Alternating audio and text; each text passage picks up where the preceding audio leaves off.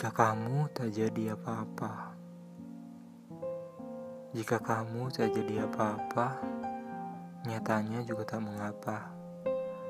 Ada banyak di luar sana yang juga tak jadi apa-apa. Kalimat itu mungkin selalu terbayang di otak kita.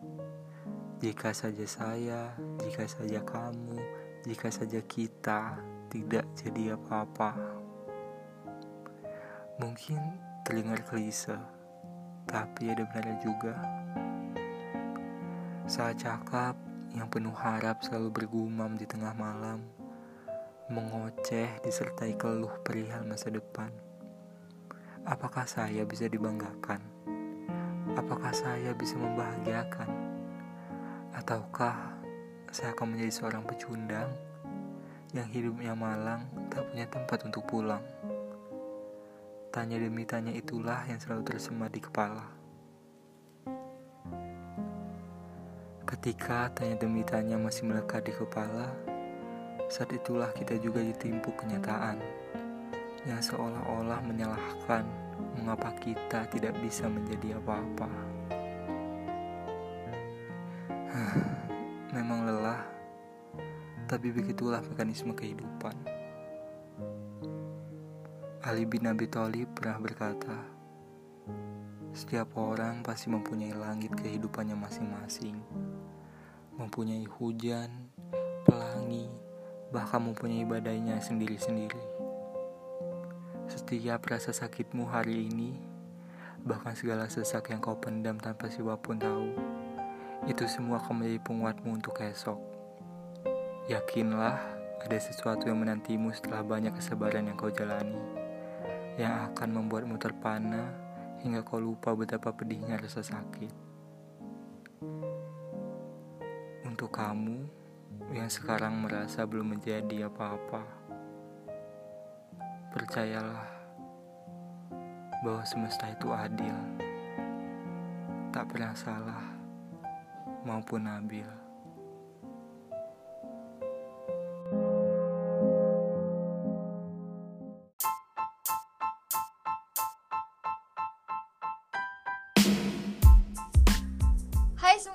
Gimana nih kabarnya? Semoga kita selalu dalam keadaan yang sehat ya. Pada kesempatan kali ini, kami dari kelompok 230 akan membahas mengenai isu deforestasi dalam podcast yang berjudul Punya Hutan Kok Ditebang?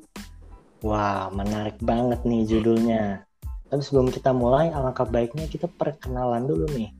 Halo semua, perkenalin nama gue Ariel Baskara dari jurusan Ilmu Ekonomi. Dan hari ini ada satu teman gue juga yang sebagai host, namanya Rerel dari jurusan Kriminologi. Selain itu, kita juga ada ditemenin tiga mahasiswa UI yang akan jadi informan pada podcast kali ini. Siapa aja mereka? Uh, halo semuanya, nama gue Rais Akil dari jurusan Ilmu Administrasi Niaga. Halo, salam kenal semuanya. Hai semuanya, salam kenal. Nama gue Amsalin, gue dari Fakultas Teknik jurusan Teknologi Proses. Salam kenal. Salam kenal. Halo semuanya, salam kenal ya. Gue Bisma dari jurusan Ilmu Hukum. Salam kenal. Salam juga. Wah, keren-keren banget nih jurusan-jurusan teman-teman kita. Nah, yuk tanpa berlama-lama lagi kita langsung mulai ke inti podcastnya gue akan mulai dengan pertanyaan yang paling mendasar nih teman-teman. Sebenarnya apa sih deforestasi hutan?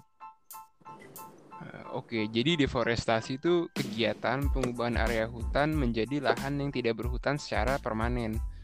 Tujuannya itu buat aktivi- uh, kepentingan aktivitas manusia secara nggak langsung. Deforestasi ini tuh nantinya mengubah fungsi hutan yang awalnya untuk pelestarian hutan serta ekosistemnya diubah kegunaannya demi kebutuhan kehidupan manusia itu sendiri. Wah, berarti parah banget dong ya kalau misalnya hal ini dibiarkan terjadi secara terus-menerus.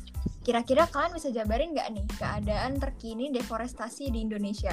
Kayak udah terjadi di daerah mana atau mungkin udah separah apa gitu? Hmm, gue bisa jelasin nih teman-teman. Nah, gue mau jelasin aja ya. Menurut data organisasi lingkungan WWF, Indonesia, penyebaran deforestasi di Indonesia itu rata-rata terjadi hutan Sumatera dan juga hutan Kalimantan. Perlu diketahui juga, ternyata dua wilayah ini tuh masuk dalam 11 wilayah di dunia yang berkontribusi terhadap lebih dari 80% deforestasi secara global hingga tahun 2030. Nah, penyebaran deforestasi di kedua pulau ini pun cukup parah nih guys. Hal ini tuh disebabkan berbagai proyek pembangunan dan jalan rel kereta yang dilakuin sehingga memutus konektivitas habitat hutan di Kalimantan dari yang 85,9% hingga menjadi 55%. Banyak banget kan ya? Banyak banget, bener. Eh, tapi tunggu dulu nih. Ada juga nih data lain yang menunjukkan bahwa secara rata-rata selama 10 tahun kegiatan deforestasi di Indonesia terjadi tidak hanya di Pulau Kalimantan dan Sumatera saja loh, melainkan juga banyak di kawasan-kawasan lain yang tidak mem tidak ditujukan untuk kehutanan, misalkan di daerah yang tujuannya untuk pembangunan, perkebunan, pertanian, dan maupun infrastruktur. Wow, parah juga ya. Iya ya, kan oh kan kalian tadi udah jelasin nih persebarannya di mana aja di Indonesia. Tapi secara lebih rinci, udah seberapa parah sih deforestasi ini? Kenapa anak-anak muda seperti kita harus peduli tentang isu ini? Hmm, benar tuh. Oke, berarti gue bakal jelasin ya kali ini. Jadi, FYI aja nih teman-teman. Selama 75 tahun Indonesia udah merdeka, kita itu udah kehilangan hutan alam lebih dari 23 juta hektare atau setara dengan 75 kali luas Provinsi Yogyakarta. Ingin tuh, 75 kali luasnya dari Provinsi Yogyakarta. Segede apa ya? Wah, rugi banget gak sih kita udah kehilangan dan hal ini tuh bisa terjadi di masa yang akan datang. Selain itu tuh, ada informasi lain juga nih teman-teman.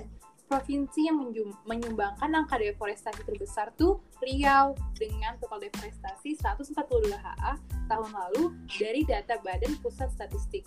Bisa kita lihat tuh teman-teman di televisi berita tentang kebakaran hutan yang yang hampir setengah hutannya tuh kebakar. Bahkan uh, warga-warganya ada yang terkena penyakit dan juga banyak warga-warganya yang mengalami gagal panen. Bahkan sampai jadi bencana nasional. Ngeri banget gak sih ya efeknya? Ngeri. Waduh parah. Tapi deforestasi ini juga bisa mengakibatkan sisi negatif lainnya loh teman-teman. Kayak misalnya nih banyak yang perdagangan hewan contohnya di Kalimantan Tengah itu. Dan juga hutan gambut tropis ini membawa risiko tinggi pada penyebarnya bibit penyakit ke hewan maupun manusia juga loh Wow, berarti maraknya penyebaran deforestasi ini tuh nggak cuma berdampak buat kelestarian alam dan lingkungan Indonesia doang ya, tapi juga membawa dampak-dampak negatif yang di luar dugaan kita sebelumnya bagi masyarakat lokal, apalagi yang tinggal di sekitar area deforestasi. Nah, pembahasan kita semakin menarik nih. Kayak yang udah disinggung di pertanyaan sebelumnya, mungkin biar lebih jelas kita bahas aja ya. Apa sih dampak yang ditimbulkan dari deforestasi?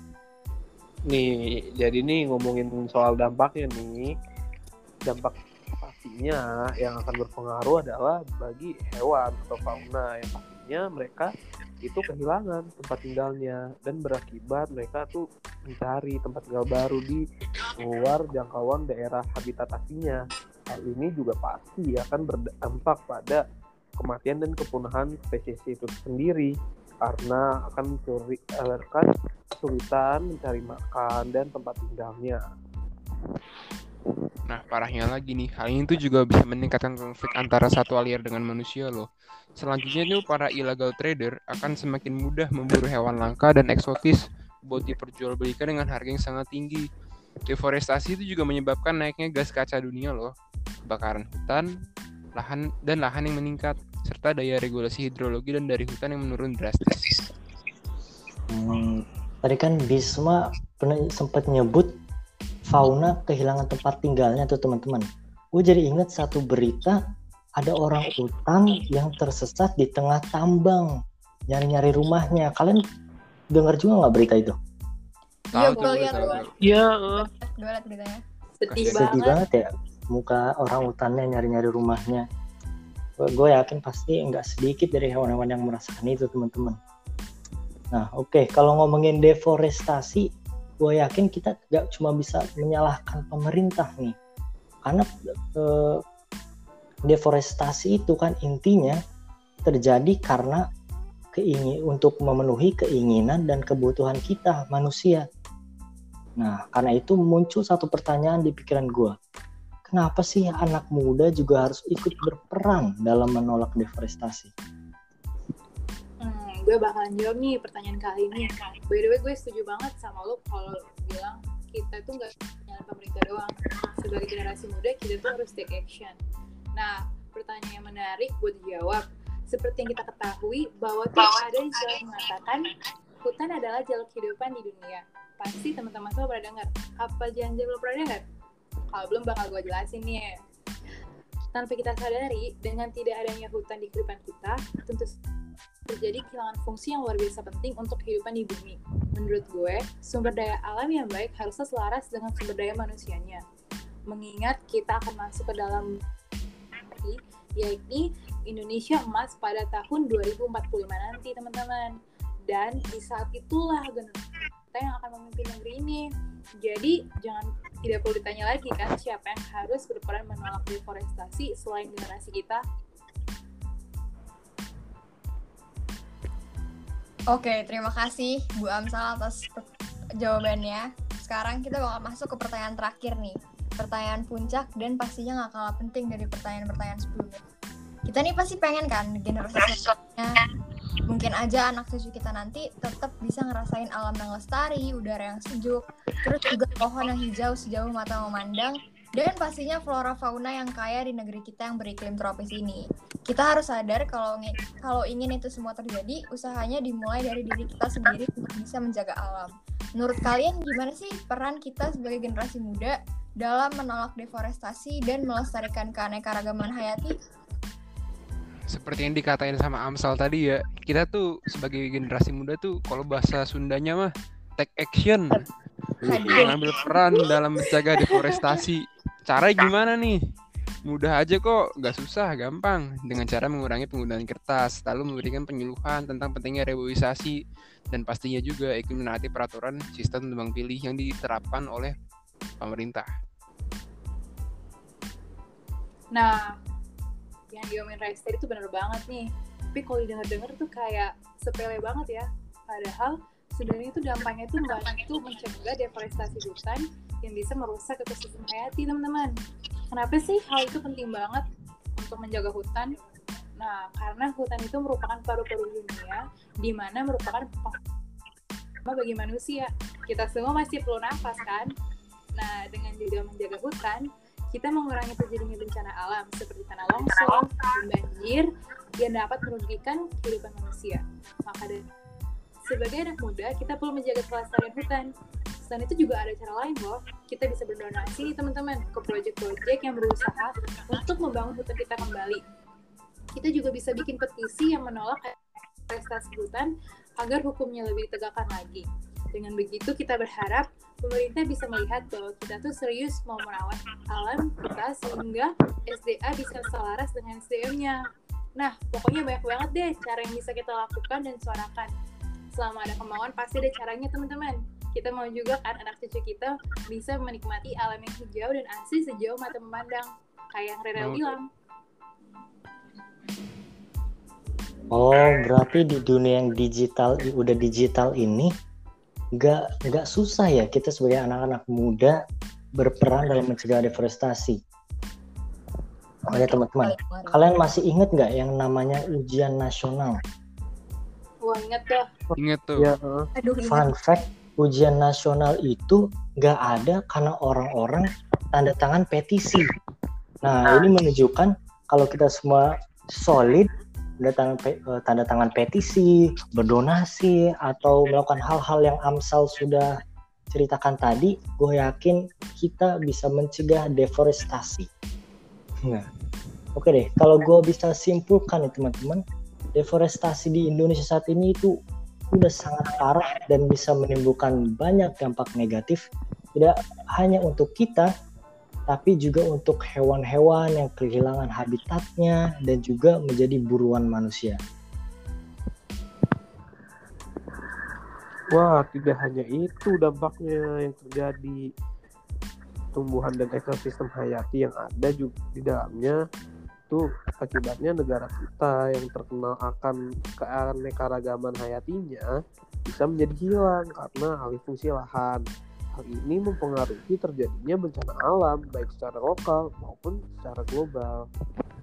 Nah, untuk mencegah terjadinya hal-hal yang nggak kita inginkan, kita semua harus mulai peduli terhadap lingkungan sekitar dan tidak hanya mengandalkan beberapa pihak saja. Apalagi kita sebagai generasi muda memiliki peran besar dalam membawa perubahan yang lebih baik.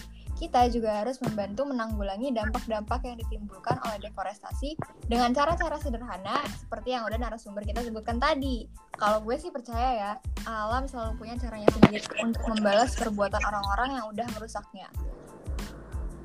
Setuju. Itu bener nih. Setuju banget. Kita udah di udah sampai di ujung acara nih teman-teman, ujung podcast, sorry. Nah, tapi sebelum kita mengakhiri podcast ini, boleh dong kita dengar pesan-pesan singkat dari ketiga pembicara kita hari ini. Boleh mungkin dimulai dengan Rais. Ya kesan pesan gue sih sebenarnya bukan kesan pesan ya, tapi lebih ke penyemangat atau gimana. Pokoknya intinya tuh kita sebagai generasi muda tuh ya tadi tuh harus take action. Jangan diem-diem doang, jangan rebahan doang itu. Entar Hmm. anak lu mau ngirup udara apaan orang hutannya udah habis. Nah, kita terus juga harus melestarikan semuanya ini. Ada juga tuh Keren. studi kasus, bukan studi kasus sih kayak pengalaman nih. Eh, saudara gue tuh di daerah apa daerah Indonesia Timur gitu dibuka tambang terus buaya-buaya itu masuk ke pemukiman rakyat. Yang, yang tadi kita jelasin kan bahaya juga kan. Nah selain kita juga menjaga deforestasi hutan supaya nggak berlebihan terus juga kita juga menjaga alam sekitar juga biar apa masyarakat lokal juga nggak terganggu juga sih. Udah itu aja dari gue Oke, selanjutnya Amsal mungkin? Oke. Nah, kalau menurut gue sih kesan-pesan dan kesan gue ya, kita tuh sebagai generasi muda harus berani buat membela alam kita. Kayak demo-demo yang udah kita lakuin sebelumnya, kita jadi sadar kan kalau mahasiswa itu tonggak, utama penggerak perubahan. By the way, gue juga mau ngucapin banyak terima kasih sama tim-tim podcast yang udah bekerja di belakang layar. Pokoknya kalian keren abis. betul. Kalau dari gua sih ya, kita sebagai generasi penerus bangsa nih harus tahu gimana caranya menjaga dan mengelola agar kekayaan alam kekayaan alam yang kita miliki itu bisa dimanfaatkan dengan efisien mungkin demi generasi kita ke depannya. Itu aja sih dari gua. Oke, terima kasih pesan-pesannya para pembicara kita. Kayaknya cukup ya pembahasan kita hari ini mengenai deforestasi. Semoga pembahasan kita barusan bisa bermanfaat dan menambah pengetahuan para pendengar. Gue Raral dan rekan gue Ariel pamit undur diri. Sampai jumpa pada podcast selanjutnya. Dadah! Dadah. Dadah! Dadah, makasih semuanya Makasih semua.